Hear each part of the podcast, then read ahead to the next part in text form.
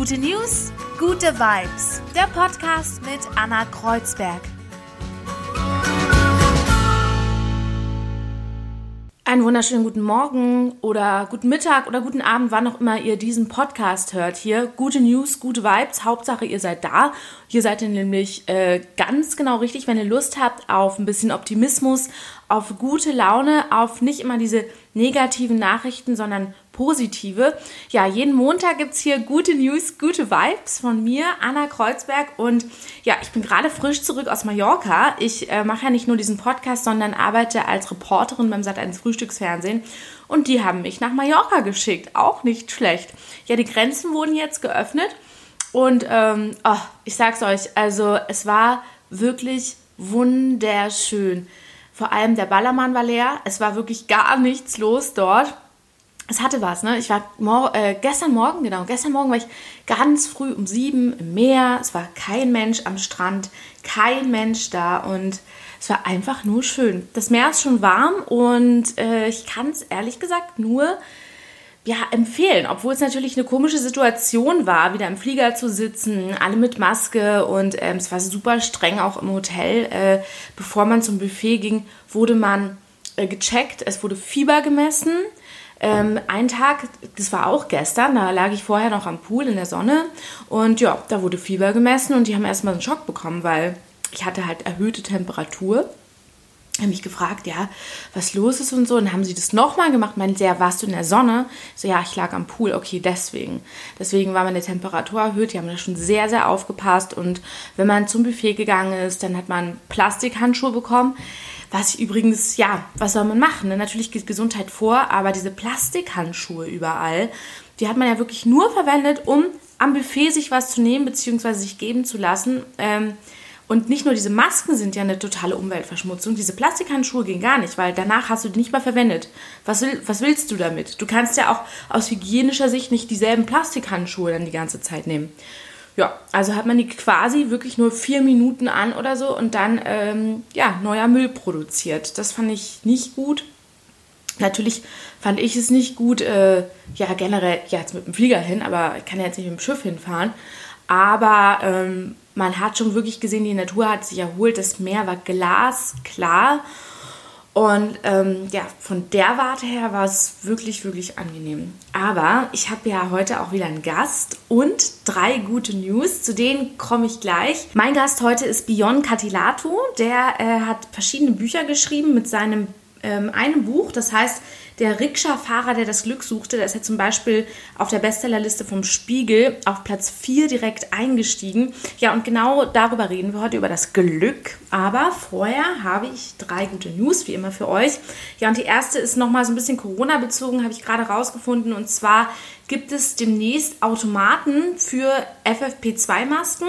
Ja, und die sind dann quasi so in Zigarettenschachteln drin und überall werden so diese herkömmlichen Automaten dann aufgestellt und man kann, wenn man zum Beispiel, habe ich jetzt auch gelesen, wenn man zum Supermarkt geht, steht dann teilweise vor den Supermärkten davor ein Automat. Wenn man, ich meine, vielleicht kennt ihr es auch, ich habe schon so oft meine Maske vergessen, als ich zum Supermarkt gegangen bin. Ja, musste wieder zurückgehen. Einmal habe ich das auch gemacht, habe so ein T-Shirt so hochgezogen, aber das ist ähm, total unpraktisch. Dann kann man nicht wirklich entspannt einkaufen gehen. Ja, auf jeden Fall gibt es jetzt eine Firma und die haben unter dem Namen SafePack, wo das Ganze vermarktet, quasi jetzt ähm, ja, sich ein Konzept überlegt und wollen jetzt 350.000 Automaten in Deutschland und 30.000 Automaten in Österreich ähm, damit ausstatten mit den Masken. Und zwar habe ich, wenn ich richtig gelesen habe, wollen sie diese FFP2-Masken quasi in Zigarettenschachteln reinmachen und es wird dann in ja, normalen äh, Zigarettenautomaten anscheinend auch, nicht nur Zigaretten, sondern irgendwie so ein bisschen genau das Gegenteil statt Rauchen, seine Lungen schützen, ja, diese FFP2-Maske äh, verkauft werden. Und auch ein virenabtötendes Desinfektionstuch. Finde ich gut. So kleine Pakete, die einem quasi vor Tankstellen, Hotels, ähm, Flughafen, Kinos äh, etc. Überall da, äh, wo eben Kunden auch Zigaretten kaufen, kann man jetzt auch äh, diese Masken kaufen. Das äh, finde ich eine gute Aktion. Wie oft denkt man, also ich denke das ja, wie ähm, vielleicht sollte ich da meine Maske auch mal tauschen. Vor allem diese Stoffmasken öfter mal waschen. Jetzt im Hotel bei uns auf Mallorca, da konnte man vor dem Essen. Man musste ja eh eine Maske tragen in der Lobby etc. Und dann konnte man sich aber auch eine neue Maske nehmen. Also ich habe, glaube ich, noch nie so oft meine Maske gewechselt. Da habe ich mich wirklich teilweise sehr sicher gefühlt. Ähm, ja, und wie oft trägt man die einfach? Also ich trage die zu oft, muss ich wirklich sagen. Also es fällt mir auf, ja, schnell, wo ist meine Maske? Dö, dö, dö. Ähm, ja, und auf jeden Fall öfter mal wechseln. Und es wird ja auch immer besser, dass es flächenweit eben die Möglichkeit gibt, welche zu kaufen. Im Supermarkt kann man ja auch schon sehr oft welche kaufen und jetzt eben auch ähm, ja, in Zigarettenautomaten. Finde ich eine super Idee. Die zweite gute Nachricht, die ich gelesen habe, da geht es um Schildkröten. Die Schildkrötenpopulation am Great Barrier Reef ist nämlich viel, viel größer als gedacht. Ja, man hat jetzt durch den Einsatz von Drohnen gesehen, okay, es ist gerade Brutzeit von den Meeresschildkröten. Gut, das wusste man auch vorher auf Rain Island beim Great Barrier Reef und hat das alles gefilmt, aufgenommen und die Insel ist der größte Nistplatz für grüne Meeresschildkröten, wirklich weltweit. Und auf diesen neuen Aufnahmen, da sieht man, ja, die Schildkrötenpopulation ist fast doppelt so hoch wie vorher angenommen. Das ist so, ja, die Schildkröten haben zurzeit ein bisschen ihre Ruhe und äh, man hat ja auch schon oft gesehen und berichtet, dass auch an den Stränden, die erstmal jetzt in Ruhe ihre Eier legen können, durch äh, dieses Strandverbot an vielen Orten, Corona bedingt, war das so. Ja, und jetzt sieht man eben, okay, es gibt doppelt so viele Schildkröten wie sonst. Ach, wie schön. Die dritte gute Nachricht, ja, das ist eine Erfindung unter der Kategorie, warum ist da keiner früher drauf gekommen? Das liegt auf der Hand, das ist so einfach. Ihr kennt diese großen Solarkollektoren, diese großen Solarplatten quasi. Die gibt es auf Äckern, die gibt es am Rand von Autobahnen, die gibt es auf den Dächern normalerweise. Ja, und jetzt hat eine Firma gesagt, ähm, warum gibt es die nicht direkt auf der Erde? Also als Pflastersteinersatz, ja? Und genau das machen die jetzt. Die entwickeln oder haben beziehungsweise schon entwickelt große Solarplatten als nachhaltiges Baumaterial, als Pflastersteinersatz, ja. Und genau die erzeugen Solarstrom, können überall verteilt werden, sehen äh, super aus. Also ich finde, es sieht alles so ein bisschen futuristisch aus. Das kann man im Privathaushalt nutzen, zum Beispiel zur Garageneinfahrt oder was auch immer, als Straße, als Pflasterstein, wo Menschen lang gehen. Ja, und das erzeugt einfach Energie durch die Sonne das macht doch total Sinn. Oder wie andere Leute jetzt sagen würden, nein, das ist falsch. Das heißt, das ergibt Sinn. Also, das ergibt ja quasi auch total Sinn. Solarzellen auf dem Boden als Fundament. Das Gute ist, aus 90% recycelten Kunststoff, perfekt. Einfach eine super Idee. Also, äh, wenn die sich nicht durchsetzt, dann weiß ich auch nicht. So, und jetzt kommen wir zu meinem heutigen Gast. Er ist Coach, er ist Autor, er ist mit seinem Buch direkt auf die Bestsellerliste gegangen. Er hat schon mehrere Bücher geschrieben und er hat sich gesagt, okay, ich möchte mich beruflich mit dem Glück beschäftigen. Ich will Menschen was zurückgeben und ich will ja auf jeden Fall einen Unterschied auf dieser Erde hier hinterlassen. Und das ist doch wirklich, also einen besseren Gast gibt's ja nicht. Gute News, ein wahrer Optimist, Björn Catilato mit mir im Gespräch. Es war wirklich eine einzigartige Situation. Ich habe mich so gefreut, mit ihm zu sprechen. Ich verfolge ihn seit Jahren schon, habe auch teilweise seine Bücher schon gelesen. Er macht super tolle YouTube-Videos, die, wenn ihr mal einen schlechten Tag habt, guckt euch an, guckt rein und vor allem hört jetzt dieses Interview. Es ist wirklich großartig. Vielen Dank, Björn, nochmal an dieser Stelle. Björn, ich habe dich eben schon anmoderiert. Jetzt bist du ähm, bei mir im Gespräch. Ich freue mich, dass du heute Zeit hast. Ich freue mich auch. Hast mich schon anmoderiert, ne? Ja, vielen, vielen Dank.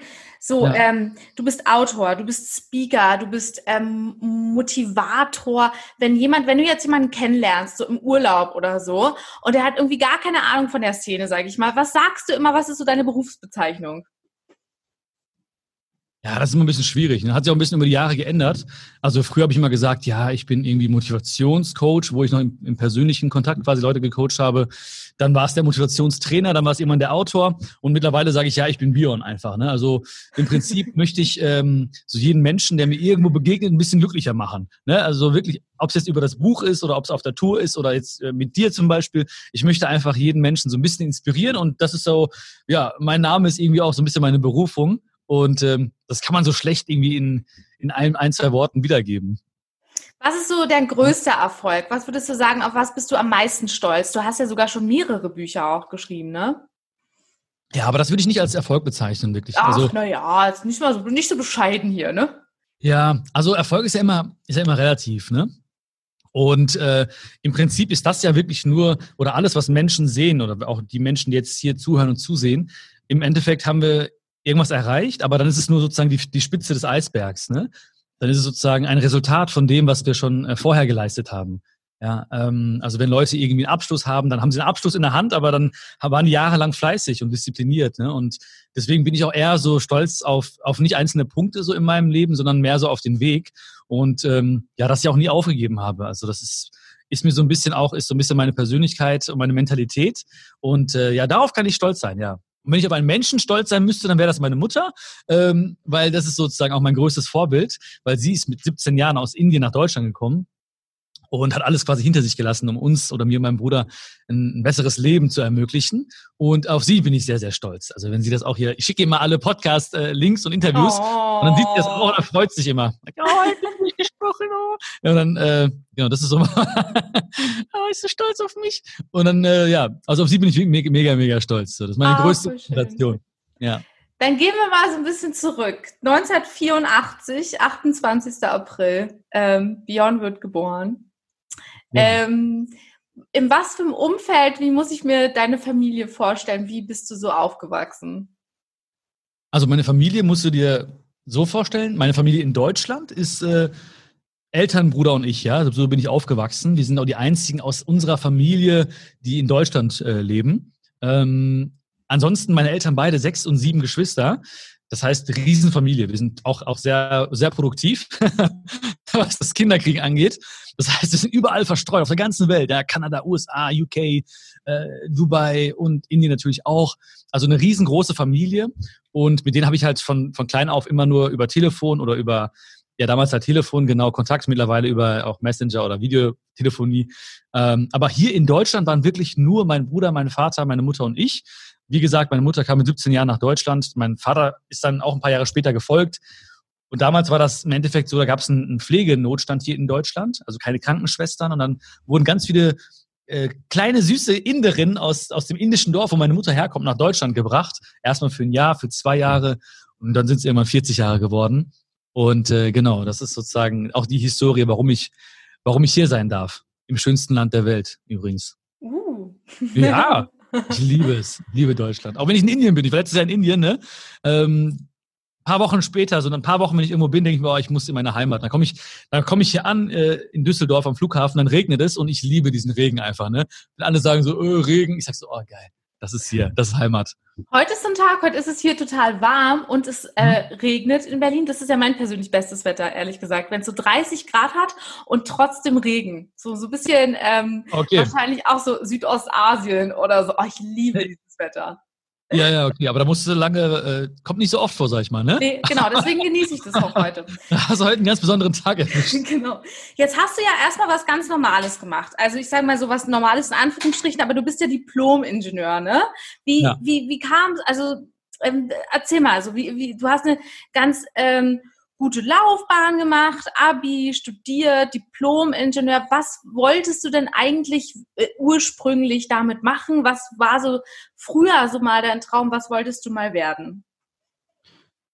Also mein erstes äh, Wort, als in diese, kennst du diese alle meine Schulfreunde Bücher? Ja. Ja, ja, da habe ich als erstes reingeschrieben, wirklich als Kind Astronaut, ne? Also das heißt, irgendwas in mir wollte Astronaut werden, ne? Keine Ahnung. Warum auch? Aber ich finde es sehr, sehr spannend immer, was Leute auch immer ganz als Kind schon werden wollen eigentlich, weil das sehr, sehr viel aussagt über die eigene Einstellung. Ne? Weil Astronaut ist vielleicht ein freier Mensch oder jemand, der Dinge so, äh, so global betrachtet, der keine Grenzen sieht, was auch immer. Also das war mein erster Wunsch im Endeffekt. Dann kam irgendwann so das Leben ähm, wie es so vorhergesehen war für mich. Ja, also Schule, dann kam ein Abi und dann habe ich Abi gemacht, Zivildienst gemacht und dann habe ich, ähm, dann hast du einen indischen Vater, ja. Das ist natürlich jetzt äh, für dich etwas schwerer nachzuvollziehen, aber mit einem indischen Vater hast du im Leben so zwei Möglichkeiten, ne? Dann sagt er dir irgendwann, okay, entweder du bist ein Arzt oder ein Ingenieur. Ne? Als ob die deutschen Väter so anders wären, mein Lieber. Ja, aber das ist immer so, wirklich. Es ist klischeehaft. Aber er fragt, mein Vater hat mich gefragt, okay, Arzt oder Ingenieur? Und ich war damals, äh, ich so, okay, äh, Ingenieur? Also, oh, guter Wahl. Und, und hatte mir wirklich, er hat mir quasi wirklich gesagt, so, okay, ist nur noch die Frage, welcher Ingenieur du wirst, ne? Maschinenbau, Bioingenieur, Wirtschaftsingenieur. Und dann habe ich gesagt, ja, Wirtschaft hört sich gut an, mache ich Wirtschaftsingenieur. habe ich auch studiert in Dortmund, ganz klassisch, wie du es gesagt hast, schon äh, mit Diplom oder auf Diplom damals. Habe aber während des Studiums auch Praktika gemacht. Ne? Ich war bei verschiedenen Unternehmen, auch äh, bei einem großen Automobilhersteller in Wolfsburg. Namen darf ich jetzt nicht nennen. Und hm. ähm, ich wüsste jetzt auch nicht, was du damit meinst. Okay. Nee, nee, ich auch nicht. Da habe ich gemerkt, das ist nicht das, was in mir, also das, das erfüllt mich nicht. Hast du schon, ja? hast du das schon relativ früh gemerkt, dass du dachtest, ja, okay, ich mache das jetzt hier für Papa und Mama? Oder ja, ja. Ähm, ja. Weil ich habe einen falschen Glaubenssatz gehabt. Ne? Ich habe echt gedacht, ich habe meinen Eltern gedacht, geglaubt oder vielen anderen auch, die gesagt haben, Arbeit ist Arbeit, Leben ist Leben. Sicherheit ne? auch, ne? Hm. Ja, Sicherheit, genau, klar. Und das ist genau wie du sagst. Also für, für meine Eltern war Sicherheit ganz, ganz wichtig immer, ne? weil sie kommen ja aus dem indischen Dorf und da war das so, wenn es äh, nicht geregnet hat, bei 30 Grad jetzt, ne, bei deinem Traumwetter, dann gab es vielleicht keine Ernte. Ne? Und dann gab es vielleicht auch nichts zu essen. Ne? Und dann gab es auch Hunger. Das heißt also, bei denen war ganz, ganz tief verankert der Wunsch nach viel Sicherheit. Und ähm, bei mir war es halt anders. Ich bin hier geboren, die Sicherheit oder das Essen kannte ich, das Dach über dem Kopf kannte ich. Deswegen habe ich andere Werte gehabt wie Freiheit. Und wenn man andere Werte hat, ne, einer hat Freiheit, einer hat Sicherheit, da gibt's immer an der obersten Stelle ein paar Konflikte. Ähm, deswegen habe ich auch verstanden, auch rückblickend, aber erst, warum, wieso, weshalb die diesen Wunsch hatten, ja. Und habe ich gemerkt, okay, ist nichts für mich Ingenieurswesen, habe meine Doktorarbeit gemacht im Boah, Bereich. trotzdem aber, ne? Das ist ja auch, äh, du, du hast es trotzdem durchgezogen. Wow. Trotzdem durchgezogen, ja. Aber, aber, Doktorarbeit war auch bei meinem Lieblingsprofessor an der Uni. Also ich habe gesagt, wenn ich promoviere, dann nur bei dem, bei Peter Witt, ja, das ist mein Liebling, mein Liebling einfach, ja, ist ein Schatz ist das. Äh, und der hat mich angerufen und hat gesagt, hey, willst du nicht promovieren? Richtung äh, Kundenmotivation, Mitarbeitermotivation. Und da ging es schon so ein bisschen Richtung ne, Motivation, Begeisterung. Und da habe ich mir gedacht, ja gut, wenn ich äh, weiß, wie ich Kunden motiviere, dann weiß ich auch, wie ich meinen Nachbarn vielleicht motiviere.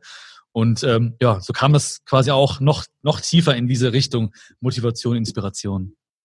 Genau, und dann äh, irgendwann ähm, nochmal Thema, Mut achso stimmt, du hast ja ein Thema Motivationspsychologie quasi äh, gehabt ne, und hast dich dann immer mehr mit diesem, mit Motivation beschäftigt. Ähm, und ja, mittlerweile stehst du auf Bühnen, du redest ununterbrochen darüber, du hast äh, Bücher rausgebracht und das ist, ist es so dein Antrieb, ähm, Leute zu motivieren und vielleicht auch Leuten so ein Geschenk mitzugeben und zu sagen, hey, ähm, ja, die, die Welt ist vielleicht auch gar nicht so schlimm, wie sie aussieht oder ihr könnt auch selber was draus machen. Was ist so dein Antrieb?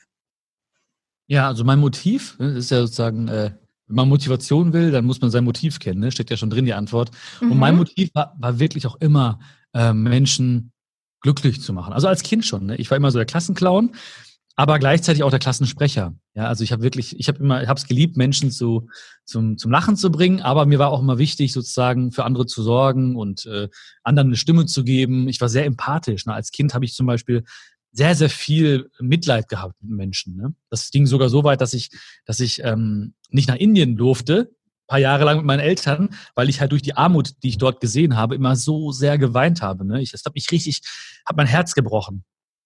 Und dann, wussten meine Eltern auch nicht mit umzugehen, weil, ich, weil die gemerkt ja. haben, okay, der Junge hat sehr viel Mitgefühl, äh, ja, aber vielleicht in dem Alter sollte man ihn so ein bisschen schützen davor, dass er sowas sieht mhm. und erst wieder mitnehmen, wenn er ein bisschen stärker ist. Ähm, das heißt, das, das war immer schon in mir drin, so dieses, dieser Wunsch, Menschen zu helfen, äh, Menschen, denen es nicht gut zu helfen, aber auch Menschen, denen es gut geht, noch mehr zu helfen im Endeffekt. Und äh, ja, das war immer schon, in, egal in welcher Hinsicht, auch jetzt privat oder wie gesagt in der Klasse oder auch im Sportverein, immer meine größte Motivation. Ähm, wenn es anderen Menschen besser geht oder wenn die ein Stückchen glücklicher sind, dann ging es mir auch besser, dann wurde ich auch ein Stückchen glücklicher dabei.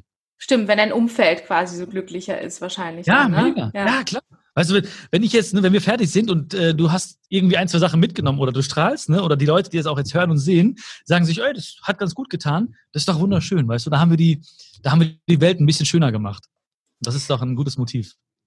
Zurzeit, wenn man auf deine Seite geht, dann äh, beschäftigst du dich auch mit dem Glücksgeheimnis. Welche fünf Dinge trennen dich unbewusst von deinem Glück? Jetzt fragen sich ja wahrscheinlich viele Leute, unbewusst, das ist ja auch interessant irgendwie, dieser Ansatz. Ne? Was, was, was gibt es da zu wissen? Weil meistens denkt man ja, okay, vielleicht trennen mich ja auch Sachen bewusst aber ich weiß, dass ich das nicht mache? Oder wie, wie, wie steckt das alles äh, so, wie, wie hängt das alles so zusammen? Ähm, also im Endeffekt geht es darum, jeder weiß, was, was es heißt, glücklich zu sein. Ne? Also jeder war ja auch, war oder ist äh, glücklich. Ne? Also wenn wir jetzt uns als Kind sehen wieder, dann hatten wir auch keine Grenzen. Ne? Da haben wir auch nicht, da wird auch kein Kind wir diskutieren über, über Rassismus oder, oder Diskriminierung. Ne? Die, die sehen sowas gar nicht. Und Kinder würden auch nie liegen bleiben, wenn sie hinfallen. Die würden immer wieder aufstehen, weil sie wissen, okay, ich will das, das Laufen lernen endlich. Ne? Das gehört dazu. Ähm, aber im, im Laufe der Jahre hat man ein bisschen was vergessen. Und äh, egal, ob es jetzt im Glücksgeheimnis ist, was du genannt hast, oder durch meine Videos oder wo auch immer, auch durchs Buch, ich möchte einfach Menschen so ein bisschen daran erinnern, was in ihnen steckt, so ein bisschen das innere Kind aufwecken wieder. Ähm, das heißt, es ist nichts Neues, ja. Es ist nicht da, das, es gibt keine Formel, kein Mensch hat eine Formel, die anderen nicht bekannt ist, sondern es geht wirklich darum, dass, dass man Menschen daran erinnert, und das ist auch mein Antrieb in meinen Arbeiten, äh, hey, in dir steckt das, was du suchst. Ne? Weil wir suchen immer im Außen im Endeffekt. Ja, wir suchen immer im Außen so, oh, wenn ich das habe, dann bin ich glücklich, wenn ich das habe, bin ich glücklich, wenn ich da bin, bin ich glücklich. Immer diese Wenn-Dann-Schleifen. Ne? Aber diese Wenn-Dann-Schleifen machen immer ähm, latent unzufrieden, ne? wenn man immer sozusagen in der Zukunft lebt. Und alles, was wir suchen, ist bereits in uns. Und äh, daran möchte ich die Menschen erinnern mit allem, was ich tue. Gibt es auch Momente, wo du vielleicht auch merkst, okay, jetzt bin ich hier schon wieder bei übermorgen, jetzt hänge ich schon wieder in so einer Schleife von vor drei Jahren, was da mal war. Ertappst du dich manchmal, dass du auch nicht im Hier und Jetzt bist und was machst du dann? Ja, absolut, klar. Wir sind alles nur Menschen, ne? und äh, ich weiß nicht, ob es Menschen auf der Welt gibt, die die nonstop im Hier und Jetzt sind. Ne? Also das wäre natürlich eine sehr, sehr schöne Sache. Dalai Lama oder so bestimmt, kann ich mir schon vorstellen. Kann ich mir auch nicht vorstellen. Ne? Der hat ja auch Termine, viele und so. Der ist auch gedanklich wahrscheinlich auch mal ab und zu beim, beim übernächsten Termin, oder wenn er auch so viel reist. Aber gut, ähm, das ist ein großes Geheimnis, ne? im Hier und Jetzt zu sein. Ne? Wenn, du, wenn du bewusst bist, wenn ich jetzt komplett bei dir bin, ähm, dann spürst du das. Und wenn wir auch von, von morgen oder gestern sprechen, dann dann sagen wir uns selbst im Prinzip, es gibt ein Morgen und es gibt ein Gestern. Aber wenn wir von gestern sprechen, dann reden wir vom, vom Jetzt, im Gestern halt. Ne? Dann war es auch ein Jetzt. Und wenn ich jetzt von morgen spreche und sage, hier Samstag und so, dann wird es morgen auch das Jetzt sein, also das Jetzt im Morgen. Also heißt, wir sind eigentlich permanent im Jetzt, nur das müssen wir erkennen. Und wir müssen halt erkennen im Endeffekt, dass daran erinnere ich mich immer selbst, wenn ich das merke, dass ich ein bisschen abschweife. Ähm, okay, gestern, wenn ich mal an gestern denke, dann halt nicht was ich hätte anders machen sollen, sondern was ich gelernt habe. Ne? Das ist so einer meiner Lieblingssätze auch.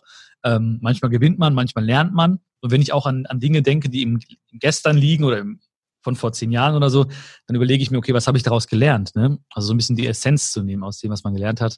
Und wenn ich an morgen denke, dann denke ich mir, okay, wann wird das morgen schön? Eigentlich muss es gut werden, alles, was kommt, so, wenn ich einfach jetzt mein Bestes gebe. Ja, und das holt mich auch wieder ins Jetzt. Ähm, das hilft mir. Einfach Achtsamkeit im Endeffekt. Ne? Achtsamkeit heißt wirklich so ein bisschen auch zu schauen, was umgibt dich. Ne? Ich habe ja gerade auch vorher gefragt dich noch, hey, was ist da hinten für ein Bild? Also ich gucke mir alles gerne an, so was mich umgibt. Und ähm, ja, wenn ich mir das anschaue, einfach so, was, was mich umgibt, auch jeder, der es gerade hört oder sieht, ähm, wenn er sich einfach anschaut, was ihn gerade umgibt und irgendwas Schönes findet, ne? sei es irgendwie in der Natur oder an seinem eigenen Körper oder so, sobald du das machst und achtsam bist, kannst du nämlich hier und jetzt sein. Ne? Und dann ähm, vergehen die Sorgen auch. Und von 99 Sorgen, oder sagen wir mal so, von 100 Sorgen, die wir hatten, sind 99 eh nicht eingetreten. Ne? Ähm, das, mal, das ist noch ein anderes Thema. ja. ähm, oft sind es ja auch gerade Eltern, habe ich das Gefühl, oder Großeltern oder so, die gerne, und das will man ihnen ja auch nicht wegnehmen, ähm, im Gestern so umherschweifen, ja, und nicht so im Jetzt sind. Was ja. sagst du, also kennst du das? Und, und, und wenn ja, was, was, was sagst du dann? Zu ja, deinen Eltern, also Großeltern, Tante, Onkel, also falls du das auch kennst. Ja, also meine Großeltern habe ich leider nie so richtig kennengelernt. Ne? Die sind relativ früh verstorben. Und da war der Kontakt dann auch nicht da, als ich Kind war in Deutschland und so weiter. Ja. Ähm, meine Eltern sind auch wirklich äh, prädestiniert, ständig ins, ins Gestern zu schauen. Ne? Mhm. Also die sind auch immer im Gestern oder im Morgen im Endeffekt. Ne? Also mhm. was hätte man damals anders machen können und was muss, was kann alles kommen so. Ne?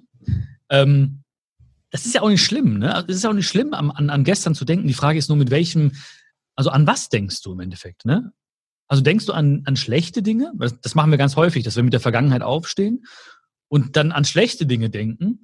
Und auch wenn wir in die Zukunft gehen, denken wir oftmals an so Worst-Case-Szenarien. Ne? Also wir haben zum Beispiel eine Idee und dann denken wir uns so, die, die Idee kaputt und denken uns ja, was könnte alles passieren und das ist auch schwierig und was, wenn er nicht mitmacht und was ist, wenn sie das und das macht. Das heißt, ähm, wenn ich schon abschweife, dann, wie gesagt, gerne, was habe ich gelernt? Und wenn ich mir die Zukunft vorstelle, da gehe ich meistens vom Positiven aus, weil ähm, der Optimist und der Pessimist, ne, wenn man das so klassisch sehen möchte, hier mit dem halbvollen oder halbleeren Glas, die haben ja den gleichen Tag, ne, nur der Optimist hat irgendwie mehr, mehr Spaß dabei gehabt. Und äh, diesen Spaß, den können wir uns auch holen, indem wir halt an das Positive denken. Ähm, ich habe mal, ich habe mal mit ähm, einer Frau gedreht und die hat, habe ich so richtig gemerkt, als biggest issue so gehabt. Damals in der Schule wurde sie gemobbt und deswegen hat sie sich ähm, künstlich sehr verändert, ähm, viel an sich gemacht sowas, ne? Klassisch irgendwie. Und dann meinte sie auch zu mir, sag, wenn ich jetzt jemand aus meiner alten Klasse treffe, dem werde ich aber meine, meine Uhr zeigen, die ist nämlich super teuer und dann wird er mir sagen, wow, du hast es geschafft. Und dann dachte ich so, okay, cool. Ja, so keine Ahnung, so. Ähm, ich habe mich so gewundert, dass diese Frau immer noch daran so zu knabbern hat. Weißt du, wie ich meine? Ähm, ähm, ja, fand ich irgendwie total schade. Ähm, ja, das ist schade, ne? Haben, haben viele Leute aber, ne? Muss also man doch irgendwie mal abschließen, denke ich dann halt auch manchmal. Und ähm, jetzt Thema Schule zum Beispiel, ähm, gab es da auch bei dir was, wo du vielleicht, keine Ahnung, ähm, mal gemobbt wurdest oder wo du halt irgendwie eine negative Erfahrung gemacht hast? Und wenn ja, wie macht man das, dass man da einfach quasi mit abschließt, nicht mehr dran denkt? Ja, also was du gesagt hast, kenne ich auch, ne, dass Menschen irgendwas erfahren haben jetzt, ne, die Bekannte von dir zum Beispiel, und ähm, die es dann der Welt beweisen wollen. Ne? Aber ja, genau. Du bist, du bist ständig im Kampf, ne? Du bist ja. ständig in diesem Kampfmodus. Und auch wenn du es zeigst, oh, ich habe es geschafft äußerlich mit einer Uhr oder sonstigen, was hast du davon? Weißt du? Du musst, du lebst ja nicht, um es anderen zu zeigen oder anderen zu beweisen, sondern ähm, ja, es geht halt darum, dass, dass du deinen Weg gehst. Und ich, im Endeffekt handelst du aus dem Gefühl heraus der Wut oder des Frustes, ne? Oder dass du halt immer noch verärgert bist im Endeffekt von über Dinge, die damals äh, geschehen sind oder so. Ähm, wenn du als, als dunkelhäutiger Mensch aufwächst in Deutschland, hast du auch Vorurteile, ne? Oder musst du mit Vorurteilen kämpfen, ne? Das habe ich immer gespürt. Ähm, Ob es in der Grundschule war, ne? Da war ein Lehrer, die haben äh, einen nicht gut behandelt. Ne? Was Ob haben die gesagt? Was heißt das? Ja, also ich war immer sozusagen das, äh, das schwarze Schaf, ne? der doppelten Sinne. Es war wirklich so, ja. Also ich musste ständig irgendwie nachsitzen, ich musste ständig irgendwelche Sachen machen. Also auch wirklich, äh, wo man gemerkt hat, ganz offensichtlich, so es geht um die Hautfarbe. Ähm, Hast du dir das jetzt später erst, äh, so ist es dir später erst bewusst geworden? Wahrscheinlich, oder? Ja, da habe ich schon gemerkt, irgendwas stimmt nicht. Und ich habe mir mhm. auch niemandem anvertraut, weil ich dachte, das ist normal irgendwie. Als Kind ist dann so der Wunsch gewachsen bei mir, ich möchte gerne hellhäutig sein. Ne? Mhm. Das war mein großer Wunsch, weil ich dachte als Kind, ne, wenn ich hellhäutig, hellhäutig wäre, dann wären alle Sorgen weg. Äh, mhm. War jetzt auch kein gutes Motiv im Endeffekt. Ne? Ähm, aber es ging immer so weiter. Ja? Du hast immer wieder so Anfeindungen auch mal gemerkt auf der Straße. Äh, du kommst nicht in Diskotheken rein. Ja. Ähm, komische äh, Dinge, die einfach auf der Straße passiert sind. Immer, immer wieder irgendwelche äh, Polizeikontrollen, ne, wo ich reingeraten bin, die auch unberechtigt waren. Ähm, hast du schon gespürt? Ja, hast du schon gespürt? Ähm, aber wie gesagt, ich habe äh, abgeschlossen, weil man auf der einen Seite muss man abschließen und verzeihen, ja, weil verzeihen äh, ist ein wichtiger, ist, ist wie ein Training. Du kannst verzeihen lernen, ja, ist wie ein Verzeihmuskel. Nur die meisten Menschen, die können nicht verzeihen, weil sie denken, sie müssten anderen Menschen oder Menschen verzeihen, damit es ihnen besser geht. Und das wollen sie nicht. Ne? So wie deine Freundin zum Beispiel. Sagt vielleicht, nee, ich will dir nicht verzeihen. Du musst denen verzeihen, damit es dir besser geht, weißt du? Ja, damit du verzeihst ja letztendlich auch dir selber, weil du trägst ja dieses Gefühl in dir. Dem anderen ist es letztendlich egal. Du selber trägst ja dieses Gefühl 24 Stunden mit dir rum, ne? Genau, genau, genau. Und wie gesagt, du kannst auch nur äh, Wut oder, oder Hass oder schlechten Erfahrungen mit, mit Liebe begegnen. Ne? Das klingt jetzt total erleuchtet irgendwie, dass man sagt so, oh ja, mit Liebe. Aber es ist ja wirklich so, weißt du, wenn jemand, wenn jemand mich beleidigt oder so, ne? Und ich kriege ja auch durch die hunderten Nachrichten, die ich jeden Tag kriege, sind natürlich auch viele Nachrichten dabei, die nicht so nett sind. Ne? Oh Gott, du Armer. Ja, das ist aber ja, krass. Ja. Also da muss man sich natürlich auch echt ein dickes Fell äh, wachsen lassen, oder? Ja, aber ich, ich bin, ich fühle mit den Leuten immer noch. Mhm. In mir ist immer noch der mhm. kleine Bion, ne, der Empathie hat. Und ich fühle ja, wo das Problem liegt, weißt du. Und der Peter Witt, mein Professor damals, hat einen Satz gesagt, den habe ich auch nie vergessen. Er hat gesagt, ein Problem ist immer dort, wo es entsteht. Ja. Das heißt, wenn ich sehe, einer schreit mich an, einer schreibt mir eine böse E-Mail oder so, dann weiß ich, das Problem ist bei ihm. Ja, ja, dort ist es entstanden. Okay. Mhm, ja, dort ist es entstanden. Und warum soll ich es zu meinem Problem machen, weißt du? Warum soll ich wütend werden? Warum soll ich im gleichen Maße irgendwie zurückantworten? Ich wünsche denen immer einfach nur, dass, dass es denen besser geht im Endeffekt. Und wenn man, wenn du das machst, was am Anfang auch wirklich Übungssache ist und nicht so einfach ist, ja, wie man so sagt vielleicht, ähm, dann tut es dir gut. Dann merkst du, hey, ne? Ich wünsche dir alles Gute. Ich hoffe, dass, dein, dass du deinen Seelenfrieden findest, dass du äh, innerlich das aufgeräumt hast irgendwann. Obwohl ich eine Sache nochmal zu Wut sagen muss, ich freue mich so ein bisschen, mit wie viel Wut Demonstranten in Amerika auf die Straße gehen, weil ich glaube, ähm, also ich finde die Power gut, die dahinter steckt, muss ich wirklich sagen, ähm, dass Leute mit Power demonstrieren gehen, dass gerade was passiert in Amerika, dass gerade in Deutschland was passiert und dass Menschen auf die Straße gehen und zwar auch einfach ähm, in, bei dem Thema Rassismus mit einer gewissen Wut im Bauch, damit mal was passiert. Also weiß ich nicht. Wie denkst du, da wird sich ähm, vielleicht was ändern irgendwie aktuell, weil die Debatte ist da, die Rassismusdebatte und endlich äh, passiert auch mal was, meiner Meinung. Ähm, kannst du dir vorstellen, dass sich dahingehend so ein bisschen in den Köpfen der Menschen was ändert? Ja, ich hoffe es natürlich. Ne? Also ähm, es ist eine große Chance, ja, es ist eine große Chance und das Wichtige ist einfach, dass jeder Mensch, der das quasi mitkriegt, in seinem privaten Umfeld, ne, der dich, der dir zuhört, der mir zuhört, jeder Mensch auch versteht, dass er Teil der Lösung ist. Das ist das Wichtigste überhaupt, weißt du, dass die Leute nicht denken, hoffentlich passiert da irgendwas, also quasi nicht mhm. die Verantwortung abgeben an, an Politik oder andere Instanzen, obwohl das auch wichtig ist, ne, was, wie auch das, wie die Struktur, Struktur dahinter ist. Aber dass jeder versteht, Rassismus fängt bei mir an, ja, oder etwas dagegen zu machen, fängt auch bei mir an. Ja, das ist so ein bisschen dieser, dieser Satz so, was, wie kann ich die Welt schon verändern? Ja, oder was kann ich alleine schon tun? Aber das denken ja Milliarden von Menschen, genau den gleichen Satz. Ne? Und wenn dann Milliarden Menschen etwas tun, im Kleinen, einfach nur in, in ihrem Umfeld, an sich arbeiten oder vielleicht auch gewisse Vorurteile, die man selber hat, ablegt, das Gespräch sucht, einem anderen Menschen ein Lächeln schenkt, was auch immer, wie auch immer, ja, aufmerksamer durch die Welt geht, vielleicht mal sein Wort erhebt, dann kann ganz, ganz viel passieren. Und das ist jetzt eine große Chance, finde ich, weil äh, auch durch die Medien, ne, auch durch die Medien, auch durch, durch sozialen Medien, ähm, ist einfach sozusagen so viel Energie frei geworden, was früher gar nicht möglich war. Ne? Früher wurde vielleicht mal in der Zeitung berichtet und mittlerweile hast du so eine Kenntnis, weißt so viel, was passiert. Und deswegen kommt ja auch so diese ganze Wut zustande, ne? dass die Menschen einfach sich so ein konkretes Bild machen können und so empathisch und das alles mitfühlen können. Ähm, deswegen ist eine große Chance. Ich bin ähm, ich bin auch sehr optimistisch, dass ganz viele Menschen das äh, sich zu Herzen nehmen und auch Teil der Lösung sein möchten. Das ist wichtig. Jeder muss Teil der Lösung sein. Das ist ganz entscheidend. Absolut. Dasselbe ist beim Thema Umweltschutz. Ja, man kann ja auch nicht sagen irgendwie immer so, ja, ja, die Politiker, mhm. das wird schon irgendwann oder auch nicht. Ja, klar. Ähm, ja, das ist alles eine Verantwortungsfrage. Ja, du musst Verantwortung übernehmen. Wir müssen Verantwortung übernehmen. Und auch wirklich im Kleinen. Also nicht einfach zu denken, so, ich kann nichts verändern.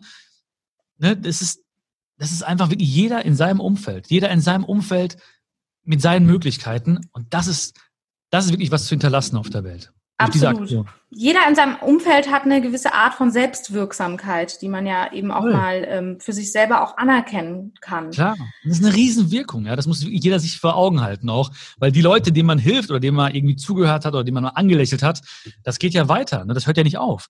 Das ist ja exponentiell im, im Prinzip. Ne? So ich, ich, ich lache die Bäckerin an, die Bäckerin lacht den nächsten Kunden an, der Kunde geht besser gelaunt raus, lacht den nächsten Typen auf der Straße an, der ist besser gelaunt, ruft seine Frau an, sagt ihm, ich liebe dich, ja. Und es geht immer weiter und weiter und plötzlich hat ein Lächeln von dir ganz, ganz viel bewirkt auf der Welt. Und dessen müssen wir uns einfach bewusst werden. Ähm, ich habe ein Buch auch von dir gehört, da hast du so ganz viele Kurzgeschichten vorgelesen. Ja. Ähm, mhm. Mir ist gerade der Titel empfallen. Sag's mir, hilf mir einmal auf die Sprünge. Glücksgeschichten. Genau, Glücksgeschichten. Ähm, hast du eigentlich auch so ein Erlebnis, wo du sagst, das war so eine magische Sache da, das war so ein Shift bei mir? Gibt es irgendwie bei dir oder vielleicht eine Reise oder ähm, ein, ein, besonderer Tag? Du erzählst in diesem Buch von vielen kleinen Glücksgeschichten, die sehr symbolisch sind ähm, und jede für sich steht ähm, ja symbolisch für eine bestimmte Art von Glück und es ist ein wunderschönes Buch. Hast du selber eine Glücksgeschichte vielleicht ähm, erlebt oder ein Shift bei dir erlebt? Ja, also mein ganzes Leben ist eine, eine einzigartige Glücksgeschichte, oh. ne? so wie auch dein, dein Leben. Ja, ist ja wirklich so, ne? Ist ja wirklich so, dass wir, ja, darüber bin ich, dafür bin ich sehr, sehr, sehr dankbar, ne? Also einfach, äh, wenn man das so sagen möchte, aber ich bin mir jeden Tag bewusst einfach, dass es nicht selbstverständlich ist, ne? Dass man äh, morgens aufsteht, dass man äh, zwei Geschenke öffnet, die beiden Augen, dass man halt wirklich sich nicht Sorgen macht. Ich habe ein bisschen Durst, ich habe hier Wasser. Ich denke mir so geil, ne? Mega, das ist nicht selbstverständlich. Mhm. Ähm, das ist also, wie gesagt, mein ganzes Leben ist eine Glücksgeschichte. Natürlich gibt es auch Geschichten, ähm, die, äh, ja, wo du gemerkt hast, okay, krass, da tut sich irgendwas in deinem Leben. Ne? Also bei mir zum Beispiel eine ganz, ganz prägnante Geschichte war damals in Indien, wo ich als, ich weiß nicht wie alt, ich war 12, 13 Jahre alt oder so. Warst da du da ich, zum ersten Mal? Um, um mal nee, ich war, schon, ich war ganz früher auch da. Ich wurde auch getauft in Indien und so. Also, Ach, okay, ne? also das heißt, ihr seid regelmäßig auch rübergefahren. Fast jedes Jahr, genau. Fast oh, jedes, Jahr. Okay. Mhm. Genau, genau. Letztes Jahr war ich auch in Indien, dieses Jahr wird es nicht. Oh, da ist mein kleiner, mein Hund hat sich gemeldet. Hört sich aber klein an. ähm, Genau, und ähm, genau, da war ich so 12, 13 Jahre alt und da gab es einen Jungen, der quasi ähm, Teller waschen musste, ne? fast, fast nackt, hin, im Hinterhof eines Restaurants. Und den habe ich gesehen und der, der wurde ganz unfair behandelt vom Restaurantbesitzer. Äh, und da habe ich mich dazwischen gestellt als Kind, habe den auf Deutsch angeschrien, den Restaurantbesitzer, dass er nicht mehr den Jungen schlagen darf, schimpfen darf und so. Das Hört sich gleich noch strenger an. Ja, ja, ja, ja. Ich konnte kein, nicht Indisch so gut, ne? also Deutsch ist mhm. meine Muttersprache. Da hat mein Vater gesagt, so, nee, Björn, lass das mal, dann kannst du es nicht machen hier und ne, wir sind hier nicht, äh, du weißt nicht, was passiert im Anschluss. Und am nächsten Tag habe ich mich über die Mauer äh, begeben, habe meinem Vater sein ganzes Geld geklaut, was er da liegen hatte. Das waren so umgerechnet wahrscheinlich, keine Ahnung, 200, 300 Euro, ne? Also sehr, sehr viel. Sehr, ja, sehr auch, viel. Ja. Gerade auch in, in Rupien war das nochmal mehr, ne? Also ja. äh, konnte man viel mit anfangen. Und habe es dem Jungen gegeben. Wow. Und dann einen Tag später habe ich über die Mauer geschaut und da war der Junge nicht mehr da. Da musste der Restaurantbesitzer selber spülen. Und da habe ich quasi gehört, dass ähm, der Junge das Geld genommen hat und mit dem Geld sich ein Ticket kaufen konnte zu seiner Familie zurück, weil er irgendwie wohl da ähm, ja nicht entführt wurde, aber halt so ein bisschen da reingeraten ist in dieses, ne, in Business, in dieses äh, Tellerwaschen und äh, dadurch konnte er quasi seine Freiheit wieder er erleben und ist dann zu seinen Eltern gef gefahren im Zug und dafür hat er das Geld benutzt. Und das war für mich so eines äh, ja, der schönsten Erlebnisse, muss ich sagen. Wow. Das hat echt viel verändert. Ja, das ist, das, die hättest du aber auch noch mit reinpacken können. Das ist ja eine wahnsinnig schöne Glücksgeschichte, Mensch. Ja. ja. Sind deine ähm, Eltern mittlerweile, dein Papa, meintest du, er wollte, dass du was Ordentliches studierst und was Ordentliches arbeitest. Ist er jetzt beruhigt? Ist er jetzt stolz und sagt, ja, ich sehe doch so langsam die Karriere meines Sohnes. Ich kann mich jetzt zurücklehnen. Wie sieht es aus? Ja, also er tut sich noch schwer damit. also ich glaube, wenn ich sagen würde, so, ne, ganz ehrlich, Anna, ne, wenn ich jetzt sagen würde, ey Papa, ähm, ich gehe jetzt da und da in die Marketingabteilung und sowas, ne? Mhm. Ich glaube, er würde schon so äh, sich ein bisschen freuen, ja, weil halt dieses dieser Wert von ihm nach dieser Wunsch nach Sicherheit, der ist ungebrochen. Ja, dieser, das bleibt ja auch so. Ne? Das wird sich auch nicht verändern. Ähm, ich nehme ihn immer so ein bisschen mit auf meine Show zum Beispiel. Ne? Da war letztens auch hier in Hagen in der Stadthalle mit dabei. Dann waren so tausend Leute da. Und das ist für ihn schon interessant zu sehen, ne? weil Natürlich. er denkt aber auch, okay, warum kommen da Leute, tausend Leute hin und wollen meinen Sohn da reden hören? Ne? So, was ist da los? Ne? Das ist für ihn nicht, nicht greifbar wirklich. Ne? Ja. So denkt so, was ist das? Ne? Ähm, anders aber das Buch zum Beispiel, das war für ihn ganz greifbar, ne? weil er einfach gemerkt hat, okay, ein Buch, schreibe ein Buch, dann komm da, kauf ein Buch, lese ein Buch. Ne? Das war für ihn ganz, ganz, äh, ganz, ganz nachvollziehbar auf jeden Fall. Ne? Und mittlerweile ist er auch so in so einem Alter, wo er einfach sagt, äh, hey, sei happy, mach dein Ding, ne? So mach keinen Blödsinn, wie früher als Jugendlicher vielleicht, sondern äh, mach deinen Weg, bleib dir selbst treu und äh, das sehe ich auch immer wieder. Dass er auch, dass er auch immer, so die Kleinigkeiten machen ihn stolz, weißt du? Die Kleinigkeiten. Ähm, zum Beispiel, jetzt war, habe ich vor drei Tagen so ein Video veröffentlicht. Und das ist so viral gegangen. Ne? Das hat irgendwie, wird bei Facebook 80.000 Mal geteilt, ne? Und äh, ist dann auch über WhatsApp verschickt worden an ganz, ganz viele, an Millionen von Menschen und sowas, ne? Und dann schickten natürlich mein Vater auch viele dieses Video zu und sagen, guck mal hier dein Sohn, guck mal hier dein Sohn. Und dann ist er mega stolz, weißt du, dann denkt er sich so, ach guck mal, wie schön, ne? Der hat irgendwie Menschen erreicht, äh, die sich das Video anschauen und weiter verschicken und so. Das finde ich immer ganz schön, dass dann irgendwo, ähm, ist ja auch sein Werk, ne, weil seine Worte fließen ja auch durch mich in den Videos. Auf jeden Fall. Vor allem, ich meine, du bist ja auch eine Art, also nicht eine Art, du bist ja Unternehmer. Es ist ja jetzt nicht so, dass du da stehst und ähm, irgendwie selber ein Video machst. Du hast ja wahrscheinlich ein Team und du hast dir was einfach was Großes aufgebaut. Ja. ja ähm, hast du eigentlich eine gute News in letzter Zeit? Ist dir mh, hm, was aufgefallen? Sagst du, ach, das ist so meine persönliche gute News oder aus den Medien oder so? Der Podcast heißt ja gute News, gute Vibes. Für die guten Vibes hast du schon gesorgt. Hast du noch eine gute News für uns? Ja, also gute News. Äh, auf der einen Seite bin ich auch sehr optimistisch, was du gerade schon angesprochen hast, ja, dass viele Menschen auf die Straße gehen, ähm, teils mit Wut im Bauch, wie du schon gesagt hast, ne? Was manchmal auch gut sein kann, um zumindest einen ersten, ersten Schritt zu machen. Das kennen wir alle. Ne? Wenn man wütend ist oder so, dann macht man zumindest etwas. Ja, danach sollte die Wut dann irgendwann gedämpft sein und man sollte vielleicht aus dem Motiv Liebe weiter handeln. Äh, aber das finde ich sehr, sehr schön. Ja, also es gibt ja auch so ein schönes Zitat von Mutter Teresa, die damals gesagt hat: Ich würde niemals auf eine Antikriegsdemo gehen, aber ich würde jederzeit auf eine Friedensdemo gehen. Mhm. Ja? Das heißt, ne, viele, für viele ist ja auch Frieden und Antikrieg das gleiche, aber ne, die Frage ist so, wo, wo schickst du deine Energie hin? Ne? Und das ist ein ganz tolles, ganz tolles, ganz tolle News für mich, einfach zu sehen, ähm, wie viel Feedback da ist, ja, auch gerade von den Leuten. Hätte ich mir damals auch gewünscht, weißt du, als Kind, dass Menschen aufstehen und sagen, hey, so geht's nicht, ne? Und das ist ein ganz, ganz toller Trend. Und äh, also die gute News für mich wirklich ist in den letzten Tagen einfach, dass, dass ich durch dieses Video von mir, dass ich so viele E-Mails kriege. Ne? Ich kriege jeden Tag wirklich 30, 40, 50 E-Mails von, von Leuten, die die Kriege miterlebt haben. Ja, äh, eine 85-jährige, ich sag's ganz süß gemeint, Omi hat mir heute geschrieben. Ja, Leute haben mir geschrieben, die ähm, im Krieg verfolgt wurden, äh, geflüchtet sind. Ne?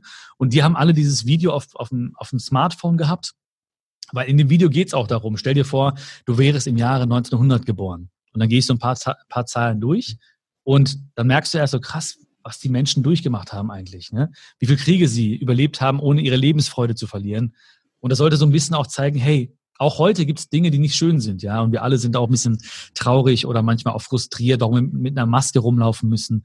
Aber bleib positiv, bleib dankbar und das war sozusagen die Hauptmessage des Videos. Und mich erreichen so tolle Nachrichten. Ne? Ich habe E-Mails kriege ich aus, aus Luxemburg, aus Spanien, aus Italien, aus der Türkei. Die haben das Video alle übersetzt.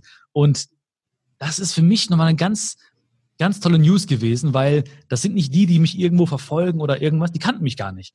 Aber die haben dieses, diese, dieses Video bekommen auf ihr Handy und ich habe so denen ein bisschen äh, Stück Liebe geben dürfen dadurch. Weil sie einfach gesagt haben, ja, das lag mir auch auf dem Herzen. Guck mal, ich habe so viel durchgemacht und bleibt auch alle anderen, bleibt auch bitte stark. Und diese Liebe, diese, diese wirklich Liebe, sage ich einfach mal, äh, kommt so durch die Wörter, äh, durch die E-Mails äh, und, und, und Feedbacks zu mir. Und das ist für mich ganz, ganz toll zu sehen einfach. Also auf jeden Fall alle auf YouTube dieses Video äh, gucken von dir und alle, die das ah, hören. Ein Video findet dich, glaube ich. Das Wie, Video findet du? Ach so. Ich, ein Video findet, so wie so ein Buch, weißt du, so ein Buch findet dich auch, Stimmt. weißt du. So, manchmal fragen mich auch Leute, ey, was soll ich lesen? Sag ich, ja, ich weiß nicht, aber ein Buch findet ja, ich dich. Ich weiß nicht, meins.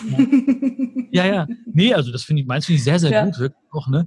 Aber ähm, ich sage immer, ein Buch findet dich. Ne? Wenn du dich irgendwo darauf fokussierst, ne, dann fallen dir plötzlich Dinge auf, du läufst durch die Buchhandlung und sagst, ah, das das könnte gut sein und dann machst du es einfach.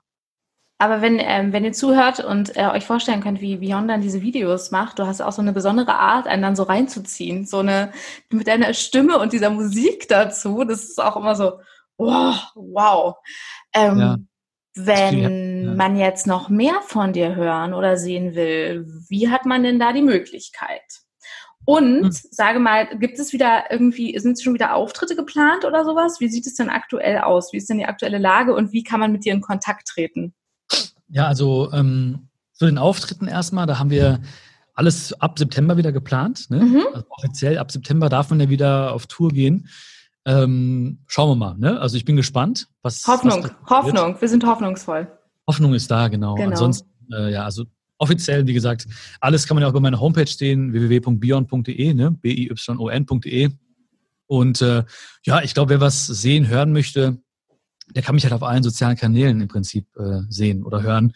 Auf YouTube, ich habe ja auch einen kleinen Podcast äh, auf Spotify, Schokolade für die Seele. Steht auch hinter mir übrigens. Ne? Also mhm. genau, äh, vielleicht habe ich auch also welche gefragt die ganze Zeit, was ist jetzt, äh, was bedeutet das da hinter ihm?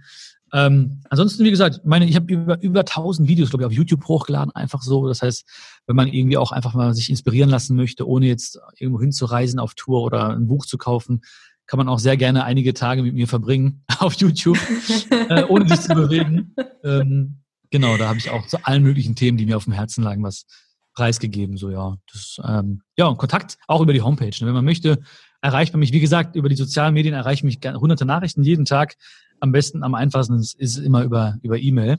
ganz klassisch, äh, oder über die Hotline. Ähm, da erreicht man mich am besten. Vielen Dank für deine Zeit und dass ich dich heute erreichen konnte. Ich bin sehr gefreut ja, drüber. Dankeschön. Hat viel Spaß gemacht. Ich wünsche allen auch jetzt äh, wiederum als mit meinem Beruf Bion, ne, dass jeder, der das jetzt hier gesehen hat, gehört hat, ein bisschen glücklicher ist und äh, ja, das eine oder andere vielleicht sogar in seinem Leben umsetzt und uns berichtet davon, wie, äh, ja, wie sein Leben ein Stückchen glücklicher wurde, vielleicht durch diesen Podcast. Durch dich, Anna. Vielen, vielen Dank. Good News. Danke, Bion. Vielen Dank. Bis dann. Tschüss. Beyond Cadillato im Gespräch. Ich hoffe, euch hat es gefallen. Wenn ihr Anmerkungen habt, Tipps, wenn ihr sagt, hey, ich habe eine Frage an Beyond, könnt ihr mir auch gerne schreiben oder ihm. Aber mir könnt ihr auch jederzeit gerne Fragen stellen oder sagen, hey, ich wünsche mir einen ganz bestimmten Gast. Willst du den nicht mal einladen? Willst du den nicht mal befragen? Schreibt mir bei Instagram, Anna Kreuzberg heiße ich da, ganz normal mein Name zusammen und klein. Oder bei Facebook, Anna Kreuzberg, Kreuzberg wieder Bezirk in Berlin. Anna ganz einfach, also alles zusammen einfach, da seht ihr mich schon und da freue ich mich über über euer Feedback. Ja, oft schreiben mir ja Leute und geben mir gutes Feedback und ich freue mich, wenn wir einfach in Kontakt sind. Also schreibt mir gerne über Instagram oder Facebook Anna Kreuzberg und dann hören wir uns nächste Woche wieder zu drei guten News, einem Gast und guter Laune, Optimismus. Ich wünsche euch eine wunderschöne Woche und ich freue mich bis zum nächsten Mal. Bis dann.